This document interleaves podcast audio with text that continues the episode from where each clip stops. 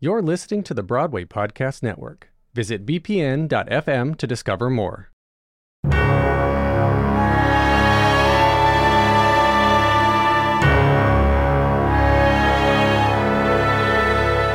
Ever since he burst onto the Broadway scene in the 1990s, Frank Wildhorn has remained an intriguing figure in American musical theater. But Wildhorn's journey is far from a conventional success story, nor was it a typical path to the Broadway stage. Because although he was born in the Harlem neighborhood of New York City in 1959, it would take him decades to finally come back here and make his mark.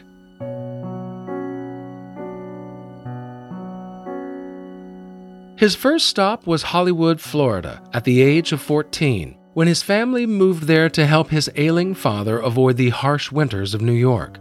While in summer training for his high school football team, Wildhorn would tinker around on an organ in his family's garage.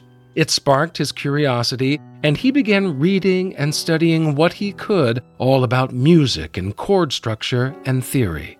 Okay, so I, cut to the end of the summer. Uh, football season is happening, and we had a piano in the house. My mom always played the piano. So I, am sitting one day and I'm playing the piano, and, and she comes home. She walks by and says, That's really nice. That's really good. Did you do that? Yeah. And she walks back into the kitchen, and I hear a big crash, and she dropped the groceries. She came back out and said, You don't play the piano. And I said, I don't know. I was playing the organ, now I'm playing here. And she said, You know, I think you're making music you know? So i think from the second my hands went on a keyboard i was writing. I don't remember ever not writing. So he joined a band and throughout the early 1970s wildhorn would play in local bars and other places including the strip club where they invented the wet t-shirt contest. Interesting little fact. Fast forward to him attending Miami Dade College for two years before transferring to the University of Southern California, where he studied history and philosophy. Yet he had enough gumption to walk over to the School of Performing Arts and offer up his musical he'd written to the chairman of the drama department, who just so happened to be the famous actor and director John Houseman. I went to his office and I said, Listen, I wrote this show when I was in Miami. It's called Christopher. It's like Jesus Christ Superstar Part 8 from a Zen Buddhist point of view, because of course that's what every Jewish kid was into back then. I wrote the book, the music, and the lyrics, and I'm sure it was as awful as I remember. but but for some reason, he, he took a liking towards me, and, and those years at USC, he produced or directed all of these you know projects of mine. It was also during this time that he saw the play Dracula, which sparked his imagination for other Victorian era stories like Robert Louis Stevenson's The Strange Tales of Jekyll and Hyde. In 1980, he co wrote an original treatment of a Jekyll and Hyde musical with Steve Cuden, who was the USC master electrician on that Christopher production, which just so happened to have been seen by a rep from Chrysalis Records. That eventually resulted in an offer for a song publishing deal. This marked the beginning of a prolific songwriting phase in Wildhorn's career yielding over 250 songs published and recorded by a wide variety of artists, such as Kenny Rogers, Sammy Davis Jr., Natalie Cole, and of course, Whitney Houston, who recorded his biggest hit, Where Do Broken Hearts Go, in 1987. And since I was and am a big fan of Whitney Houston, I have to point out the fact that this Wildhorn song became Whitney's seventh consecutive number one single, setting an all time chart record on the Billboard Hot 100 in April of 1988. It beat the previous record of six consecutive number ones, held by the Beatles and the Bee Gees. And to this day, her record still stands. Okay, back to Frank Wildhorn. So, during all this pop song success he was having, he was only in his 20s and was still writing musicals on the side. A second version of that musicalized Jekyll and Hyde was completed in 1986, and the musical was nearly produced on Broadway in 1988, with Terrence Mann set to star. But the production never happened because investors backed out and withdrew funding prior to rehearsals. Not deterred by this setback, Wildhorn moved back to New York from Los Angeles in 1988 with the goal to write more original Broadway musicals than any other American composer. And so, for the 15 years between 1995 and 2011, Wildhorn was a part of seven new Broadway musicals, an output unmatched by any other composer in that same period. The first of which was his Broadway debut by providing additional songs to Victor Victoria. Then came his own musicals, Jekyll and Hyde and Scarlet Pimpernel in 1997. There was The Civil War in 1999, Dracula in 2004, and then Wonderland and Bonnie and Clyde in 2011. I'll tell you, the, the slow period was after Dracula. Dracula uh, meant a lot to me and opened, I think it was in 203 or 4, and was a disaster. You know, it, it just didn't work. And uh, it took a while to get over that. But what happened was, is there's a man named Freddie Gershon. Freddie Gershon owns a company called MTI, Music Theater International. He's kind of like my rabbi in my life. And, and he said, listen, Frank, but from Victor Victoria through Jekyll and, and Civil War and Pimpernel and Dracula, you had a lot of shows here in New York. You need a break. And they need a break from you, I think, as well. You know? And you are having a lot of success around the world right now with these Jekyll and Hydes. He said, why don't you actually go to them? Go to these opening nights, meet the producers. So I, I did. I did do that, you know, and, and I discovered the world out there. And so in recent years, most of his new musicals have premiered in Europe and Asia. But among his Broadway musicals, three of them have appeared at the Marquis Theater Victor Victoria, Wonderland, and a 2013 revival production of Jekyll and Hyde. Now, Victor Victoria will actually get its own episode to close out the first season of this podcast. So, this one is actually going to be a combo episode by covering the other two shows together. That's because they both share a lot in common. Wonderland and Jekyll and Hyde were both written by Wildhorn, both were based on famous literary stories, both were universally panned, and both of them ran for less than a month.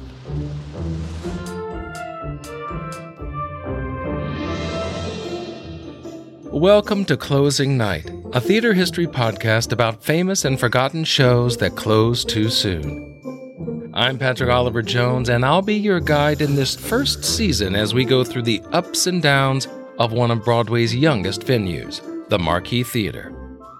These episodes will give a behind the scenes look at some of the shows that have come and gone from here and what led up to their closing night.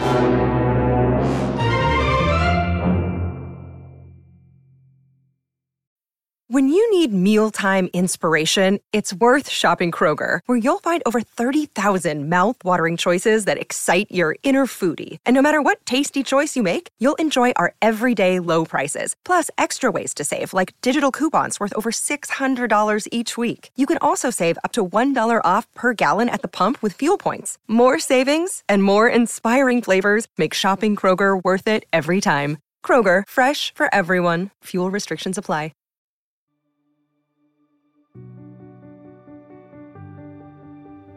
Lewis Carroll's classic tale of Alice's adventures in Wonderland was first published in 1865 and became an immediate success with adults and children of all ages.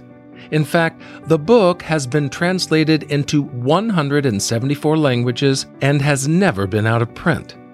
Just 21 years after that first edition was published, a musical adaptation entitled Alice in Wonderland premiered on the West End in 1886.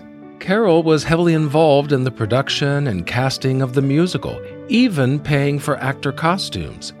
That musical pantomime version remained widely popular for years in London, and the story itself has been adapted into numerous television and movie productions. However, it would be 124 years before another major musical adaptation was made of Alice's adventures. Enter Frank Wildhorn. For me, number one, I really wanted to write a kids' piece, something for my kids. Um, I've written some pretty dark sexy, nasty, you know, violent things over the years. And then, of course, Civil War, we went someplace else. But I really wanted to do something for my kids. And Jake, my younger son, who is so musical, I wanted him to be involved in the process and see the magic of theater happening. So, believe it or not, that was actually one of the motivations of doing it. The idea phase of Wonderland began in the late 1990s, and after that, he approached Judy Lisi, who was then head of the Tampa Bay Performing Arts Center, with four songs and a rough storyline. She felt a modern retelling of the fairy tale would be relatable to kids of all ages. That's when Wildhorn brought on his collaborators from the Civil War to join him in this project. Jack Murphy handled lyrics and book writing, and Gregory Boyd was the director and helped with the book as well. The original vision of Alice was similar to the one in Disney's famous 1951 animated feature, only this time Alice is now grown with a child of her own and must rescue her child from Wonderland, and in so doing, rediscovers her own child within. This show was about getting back in touch with the things that I really loved. This was about going back to my roots as a pop songwriter, being as honest and as real as I can. And that's been part of this journey that's made it so rich for me and, and wonderful. And I hope that translates. The musical was workshopped in Tampa in 2007, featuring Brandi Burkhardt in the title role. After rewrites and recasting, a reading of a new script took place in Manhattan in March of 2009, this time with Lauren Kennedy as Alice and Julia Murney as the Queen. And after several months, Wonderland, Alice's new musical adventure, went back to Tampa with yet another new cast, this time with Janet Dacal as Alice and Karen Mason as the Queen of Hearts. And of course, revisions continue during rehearsals, leading up to the show's opening in November 2009 at the newly renamed Straz Center and ran for six weeks. It then moved to a place near and dear to Wildhorn's heart, the Alley Theater in Houston, opening in late January 2010. The book was rewritten after the Tampa engagement, and at the time of the Houston opening, Boyd said, quote, the book we have now is quite different from the book that opened in Tampa, and we're putting in more changes, including four new songs. You know, shows like Jekyll and Hyde took 17 years from conception to uh, to Broadway, and this one, for all practical purposes, you know, has really been a train, and I think that's because We've learned so much along the way in the process. Every time we've put it in front of another audience, we've learned from that audience.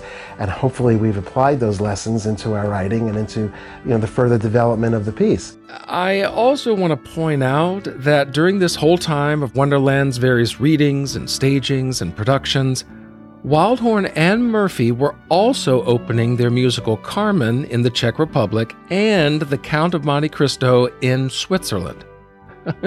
Honestly, I don't know how Wildhorn has the time and energy to create all these shows simultaneously.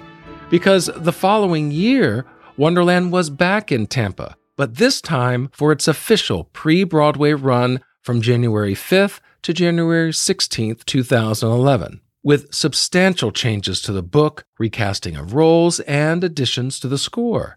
Even the show title was revised and became Wonderland, a new Alice a new musical.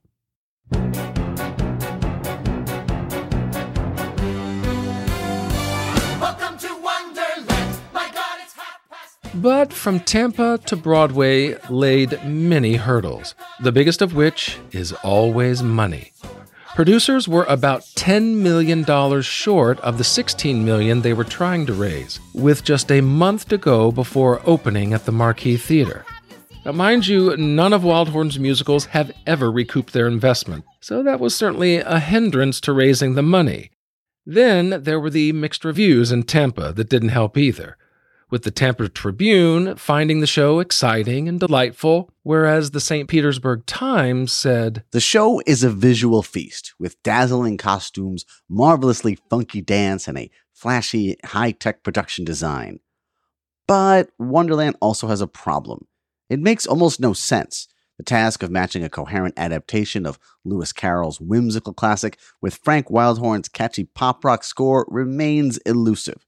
I think that Wildhorn and his colleagues still have a way to go before it has a chance of success.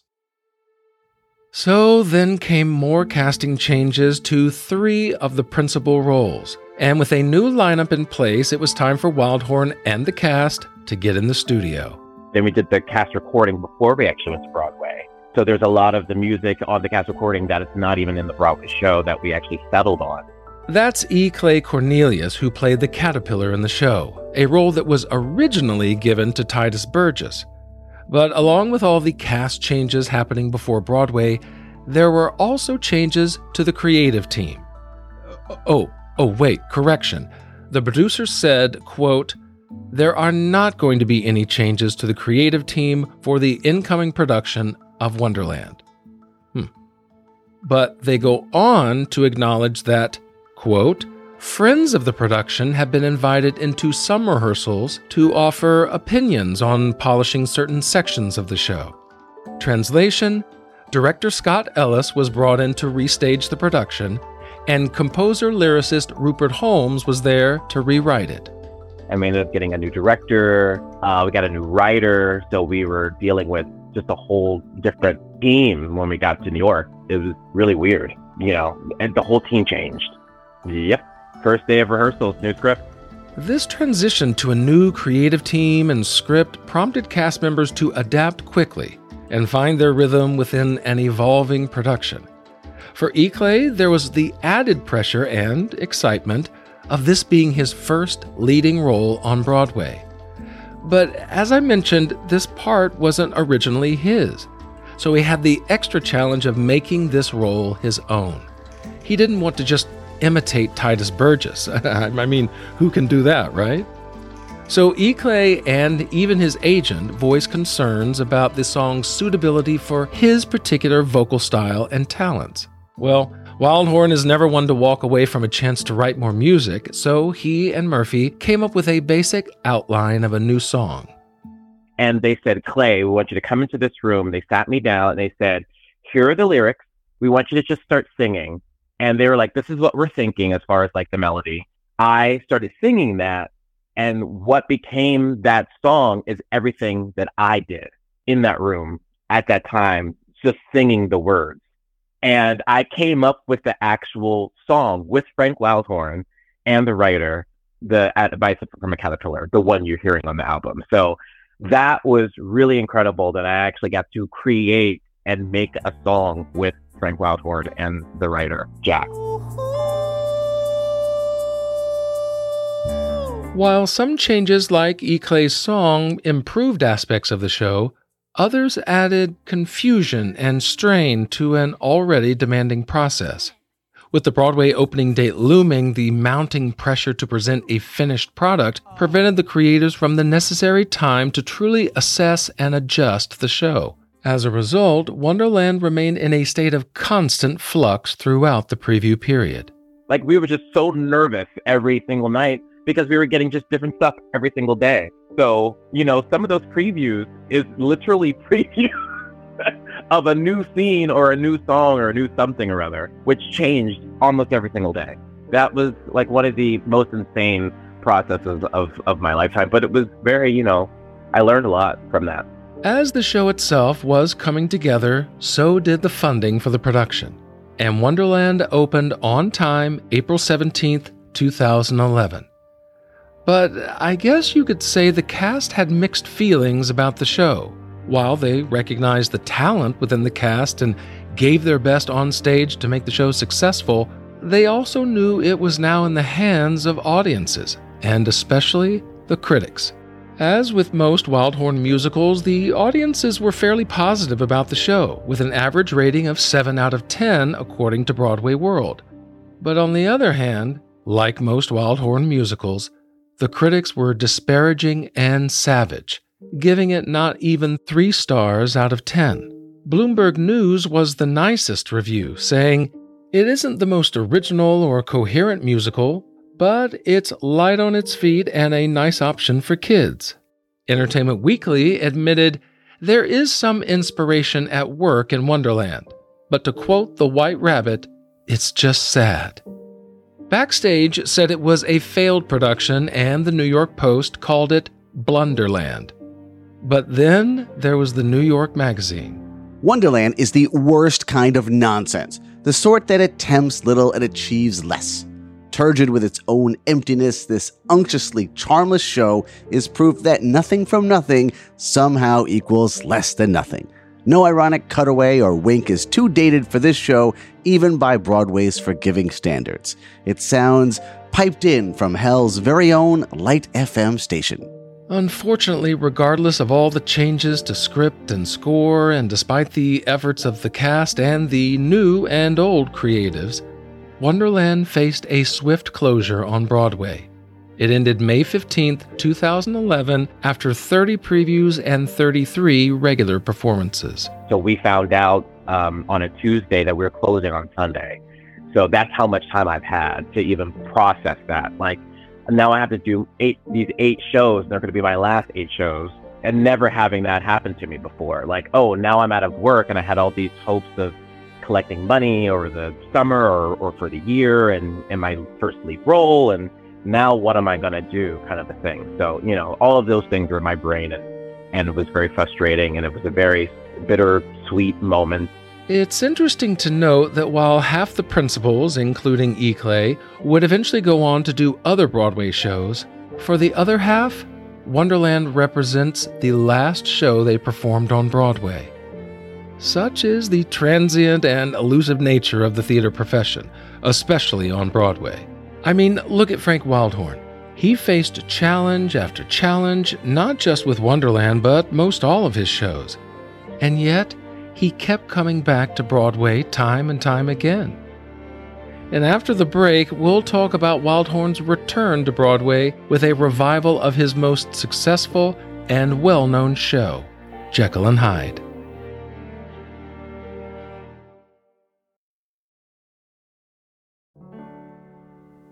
Jekyll and Hyde represents the bookends of Wildhorn's theater career in New York. His first original musical on Broadway and a revival production that remains the last time he was on the Great White Way. The show almost made its debut in 1988, the same year Wildhorn relocated to New York from Los Angeles. And with that move, he essentially put his pop music career behind him and became very focused on musical theater. As I mentioned in the opening, and Hyde began in 1980 with librettist Steve Cuden. However, it ended that decade with a different one, Leslie Bricusse, famed composer and lyricist who wrote the soundtrack to one of my favorite movie musicals, Willy Wonka and the Chocolate Factory, in 1971. Not to mention his work on Broadway throughout the 1960s and 70s as well. While Cuden retained both co lyrics and co conceptual credits on Jekyll and Hyde, it would be Wildhorn and Bricusse that would complete a finalized version of the musical in 1990. It tells the story of a gentle Dr. Jekyll who experiments on himself to discover a cure for his father's mental illness, and in so doing, changes into the animalistic Mr. Hyde. The duality of his love life also plays out as he's caught between the love of his fiancée Emma and a lady of the evening, Lucy. Since their first attempt to bring the musical to Broadway failed, for the second time around, Wildhorn and Bricusse chose a similar route that Andrew Lloyd Webber used early on in his career the concept album. But he needed two singers to play the title role and Lucy. Having watched Linda Eder win the TV singing contest Star Search and having heard Colm Wilkinson in Les Mis, Wildhorn found the two singers he wanted for his album. Also in 1990, Jekyll and Hyde finally had its world premiere at the Alley Theater in Houston, Texas, where it broke box office records, played to sold out houses, and won acclaim from critics, leading the run to be extended twice. That production featured Chuck Wagner in the title role. Sometime after that, Wildhorn and Bricusse actually lost the rights to Jekyll and Hyde for a short while. But that was eventually cleared up, and the two continued to forge ahead with edits and rewrites and the making of a second concept album. This two CD set was put together in 1995, this time with Anthony Warlow in the title roles, and was dubbed the complete work of Jekyll and Hyde. It's also notable for featuring Broadway legend John Raitt in the last cast recording he ever made. And we put a tour together, a pre Broadway tour with no stars. Very interesting thing to do. But people loved the show and they gave us the money to do it, and it was the highest grossing tour that year. It's really what started making Bob Cuccioli a star and really Linda, you know, a star in the theater. As the show was touring the country, rewrites continued, including changing the name of Jekyll's fiancée. Now, this happened midway through the first national tour when they decided to better differentiate between Lucy the prostitute and Lisa the fiancée. And so, to make her sound more upper class, they changed it from Lisa to Emma. Both the tour and that second concept album were so successful that they had actually financed the eventual Broadway run, which opened on March 21, 1997. Here's what Variety magazine had to say about it. Jekyll and Hyde has half the personality of its title character, and it's the dour, humorless half. Despite a handful of big bodied pop ballads that push their way through the dense operatic score, this much traveled and revised musical quickly settles into a self serious sameness that pretty much drains the well known horror tale of whatever guilty pleasures lurk within. This was pretty indicative of the many critical reviews of the show which has been a theme throughout Wildhorn's Broadway career. Nonetheless, the production received multiple Tony Award nominations, including Robert Cuccioli for his performance of the title character, along with costume and lighting design. And Wildhorn may have been left out of the mix, but his writing partner, Leslie Bricusse, was nominated for Best Book of a Musical. The Broadway cast recording was also nominated for a Grammy Award. Throughout its run, a host of big names took over the title role, like Jack Wagner and Sebastian Bach, but probably the most memorable and unlikely was television star David Hasselhoff, who joined in October 2000 and was with the show until it closed in January 2001. One of the great funny anecdotes about uh, This Is the Moment is that the producers, the original Broadway producers, wanted to cut the song because they said, yeah, it's a great song. They said, but it stops the action. You don't really need it. He could just drink the stuff and get on with the show. And we said, we fought the good fight and we won that one, thank God, that uh, the, the song stayed in the show.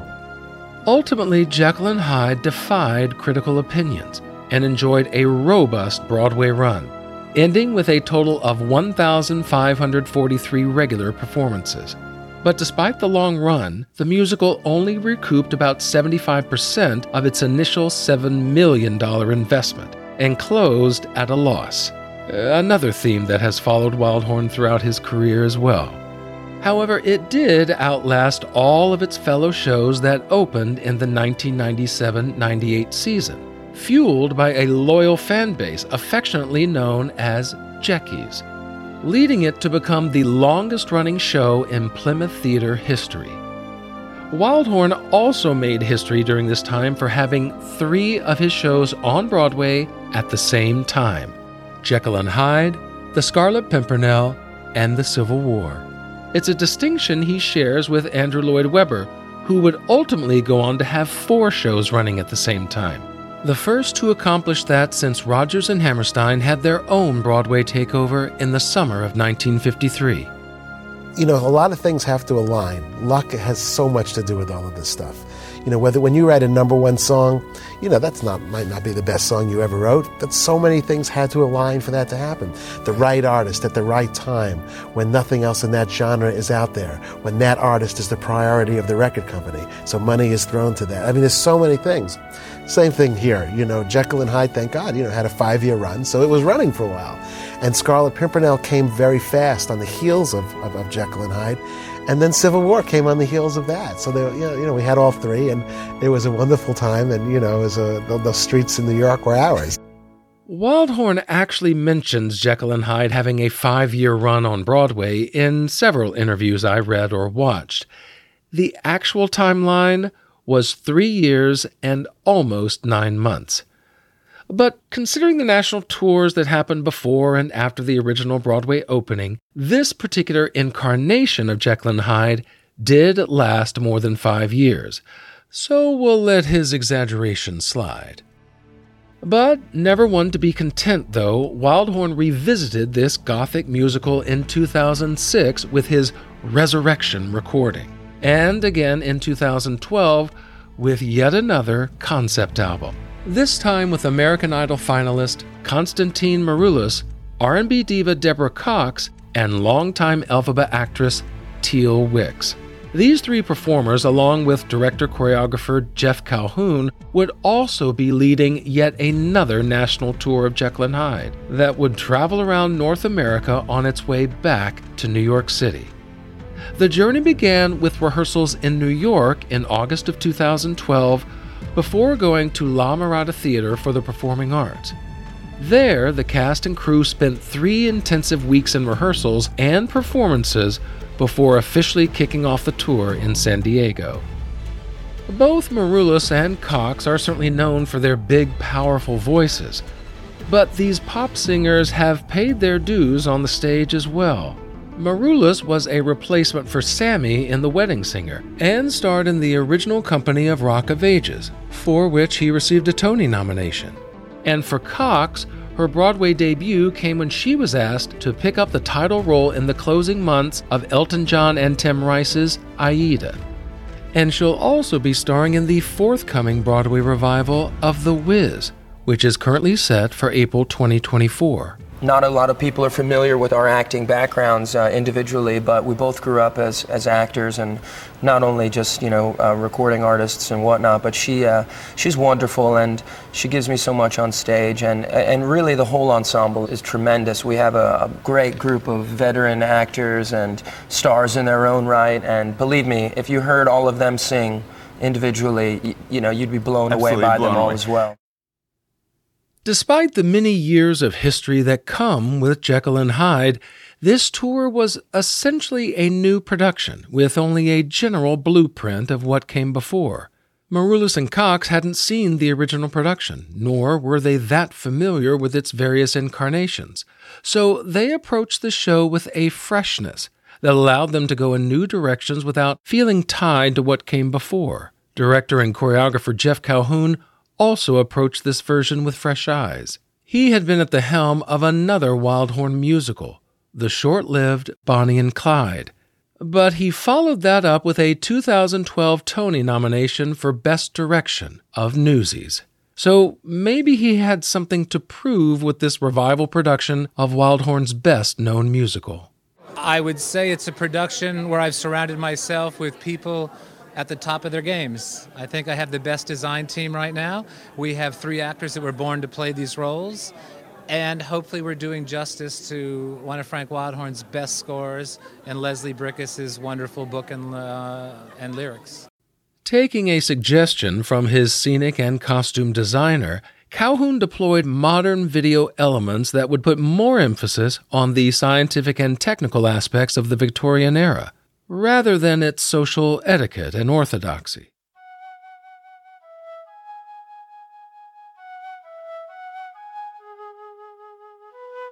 He also convinced Wildhorn and Bricusse to trim a few ballads that had led the story astray into non essential tangents.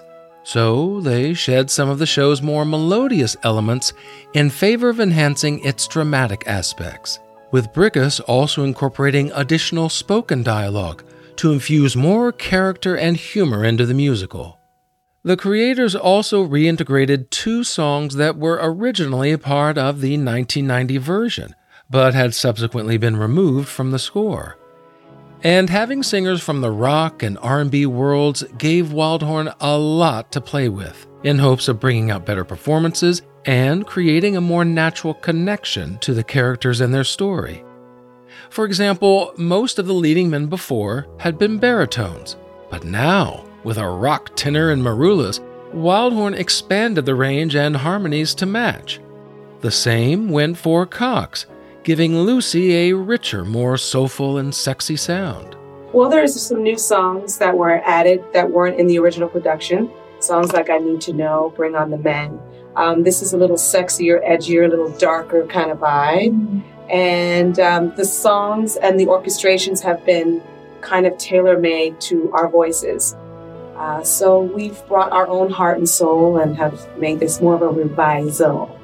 As a singer and songwriter herself, Cox could appreciate the hard work being done to not only bring this score back to the stage, but to expound upon it as well, to tell this story in a new, edgier way. But one thing remained the same the vocal demands of this musical on its lead actors. Jekyll and Hyde is a little bit like the Olympics of singing. You, you, know, you, you've got to be on your game and you've got to have some incredible and unusual gifts to do Jekyll and Hyde. And ask anybody who has played Jekyll and Hyde or anybody who's played Lucy, and they'll tell you that.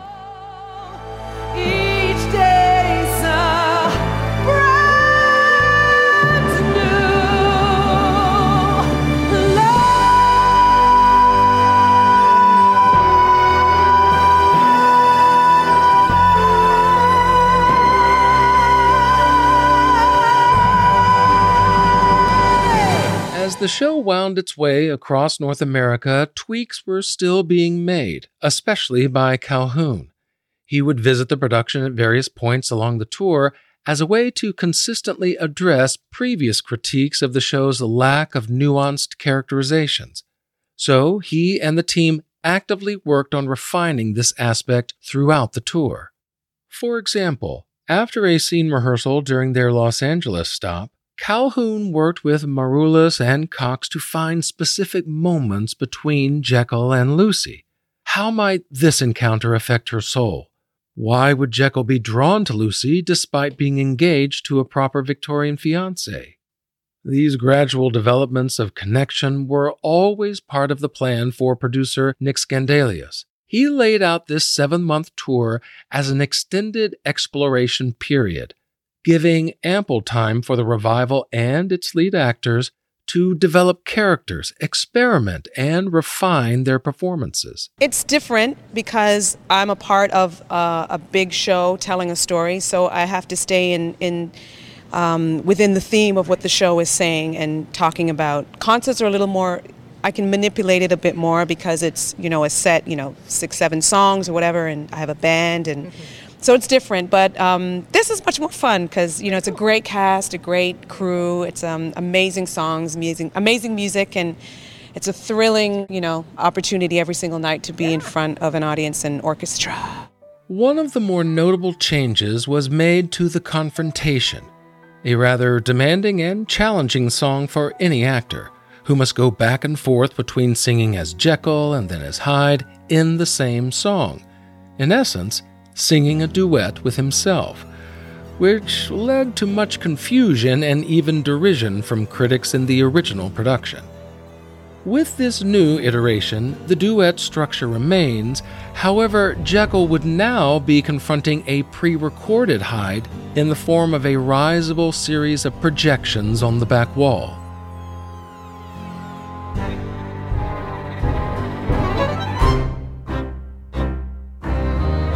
You know, I think it's still a bit of a process for us. We were in a rehearsal room like eight, nine weeks ago. Um, so we're still sort of like figuring some things out.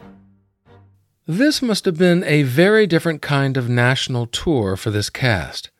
When I did The Addams Family and Evita, we rehearsed for six weeks, and then once we opened in our first city, it was simply a matter of maintaining the show at each and every stop.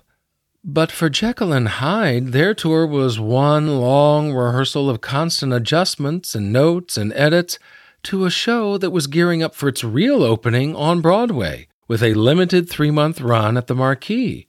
For cast members like Teal Wicks, I'm sure they were ready to finally be done with that 27 week tour. Oh, it's uh, it's great.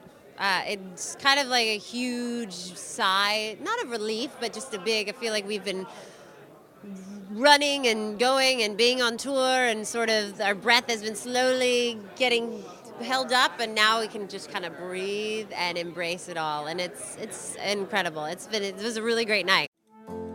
So with a new concept new leads new songs and new technical elements what did New York think of this Jekyll and Hyde revival that opened on April 18, 2013? Where better to start than with the New York Times, who said, Let us give a warm welcome back, or maybe just a shrug, a sigh, and a tip of the bowler hat to the return of Jekyll and Hyde. Unfortunately, there's no way to digitally airbrush away the hokum that pervades this whole show. Other critics gave the same sort of shrug and sigh to the show as well. The Hollywood Reporter said it's akin to a well designed haunted house from which you find yourself eagerly longing to escape. While the Associated Press warned that these Frank Wildhorn songs will make your ears bleed, and sarcastically added, Who cares if there's way too much lighting and overacting? Chris Caggiano, a professor at the Boston Conservatory of Music, attended a press performance and wrote about his experience. The audience was largely composed of voters from the various award processes for New York theater drama desk, outer critics circle, etc. I could tell the folks seated around me were having the same visceral reaction I was to the proceedings. Toward the end of the show, the character, John, Jekyll's friend, confronts Jekyll with a sword to prevent Jekyll from harming the members of the wedding party. Please, Jekyll says, seemingly inviting John to run him through. Set us free! The section of the audience where I was sitting, as if on cue, erupted into laughter. Yes, please, we seem to say. Put us all out of our misery. Most critics, though, did applaud Maroulis, Cox, and Wicks for their vocals, while the show itself barely got a single clap. But then there were the audiences, especially the Jekkies, who loved the darker and edgier and sexier version of Wildhorn's classic gothic tale. From the beginning, I was just blown away. It was very powerful. All the songs were very dramatic. I actually got goosebumps when they were singing, and every single person in our row was bravo, bravo. Um, I'm being honest, it's a little bit sexier. They got a little like Fifty Shades of Grey into it. I'd never seen it before, uh, and I was kind of blown away. Deborah, every song she sang, like had the crowd like wanting to stand up and scream for her. See Jekyll and Hyde. But there just weren't enough of these enthusiastic theater goers to keep the show running. After two weeks of previews and just two weeks into its limited engagement, this revival had yet to hit the $500,000 mark in ticket sales, with a dismal 48% audience capacity. And just to add a dash of salt to the wound, the show was completely shut out from Tony Award nominations. So producers decided to make Jekyll and Hyde's limited run even more limited and announced that they would be closing seven weeks early on May 12, 2013, with just 15 previews and 30 regular performances.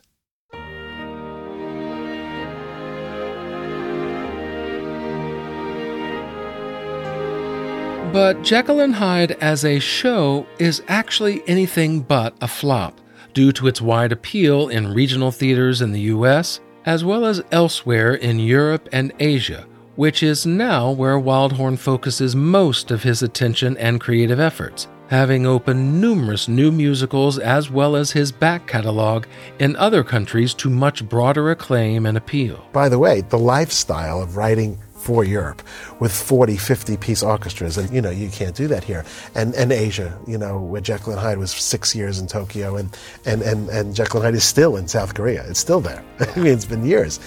And, and so the world opened up and that became a new adventure. And so Wildhorn's success is in large part due to that failure with Dracula, which caused him to find greener and more receptive pastures elsewhere. It's a stark example of learning from setbacks and making lemonade from what critics have called his lemons. Even his demeanor and personality. I mean, in every interview I watched in researching this episode, Wildhorn had a smile, an ease, and an excitement for what he was talking about. He obviously loves what he does and the life that he's built for himself. And so it's interesting that this smiley, mild mannered man can create work that ignites such visceral love hate relationship among critics and to a lesser degree with audiences. Critics may decry his recurrent use of cliches, the stereotypical portrayals of women, the bombast of his scores, and the formulaic love triangles as persistent flaws in his musicals. Yet the paradox lies in the undeniable allure of Wildhorn's music. The soaring melodies and vibrant compositions that captivate even those critical of his narrative choices. But regardless of what the critics have said with each version and concept, Wildhorn recognizes that it was Jekyll and Hyde that put him on the map and will forever be his legacy as a musical composer. And it's the gift that keeps giving. But it meant so much, and it still means so much to my life. And so many people on Broadway started in Jekyll and Hyde. And I believe Jekyll and Hyde will be looked at very differently as the years go on, because in some ways it really was the first show, you know, to take a pop musical vocabulary and theater and combine them. You know, of course there was was hair and things like that that were really pop rock scores put into a theatrical context.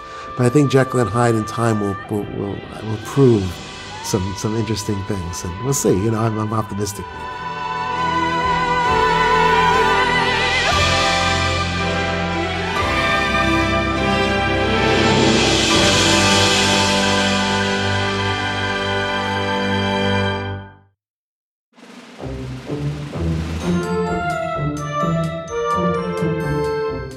A transcript and full list of the numerous resources and materials used in this episode, you'll find a link to that in the show notes.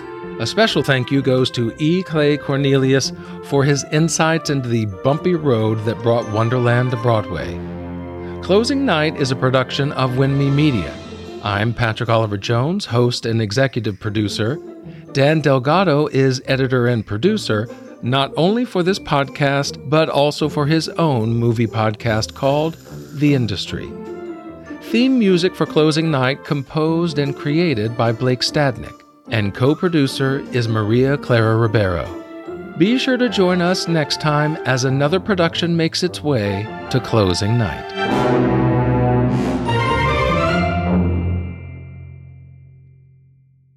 Hey, it's Leslie Odom Jr. here on the Broadway Podcast Network to tell you about the Rise Theater Directory, a program of Maestra Music. Rise is a national online resource designed to connect and empower backstage and administrative and creative theater professionals from underrepresented backgrounds. If you work or aspire to work in the theater community, this can help you find your next project. And if you hire theater professionals, search the Rise Theater Directory to find your next team. Create your profile now and get more information by visiting risetheater.org. That's theater with an R E R I S E T H E A T R E dot org because only together we rise.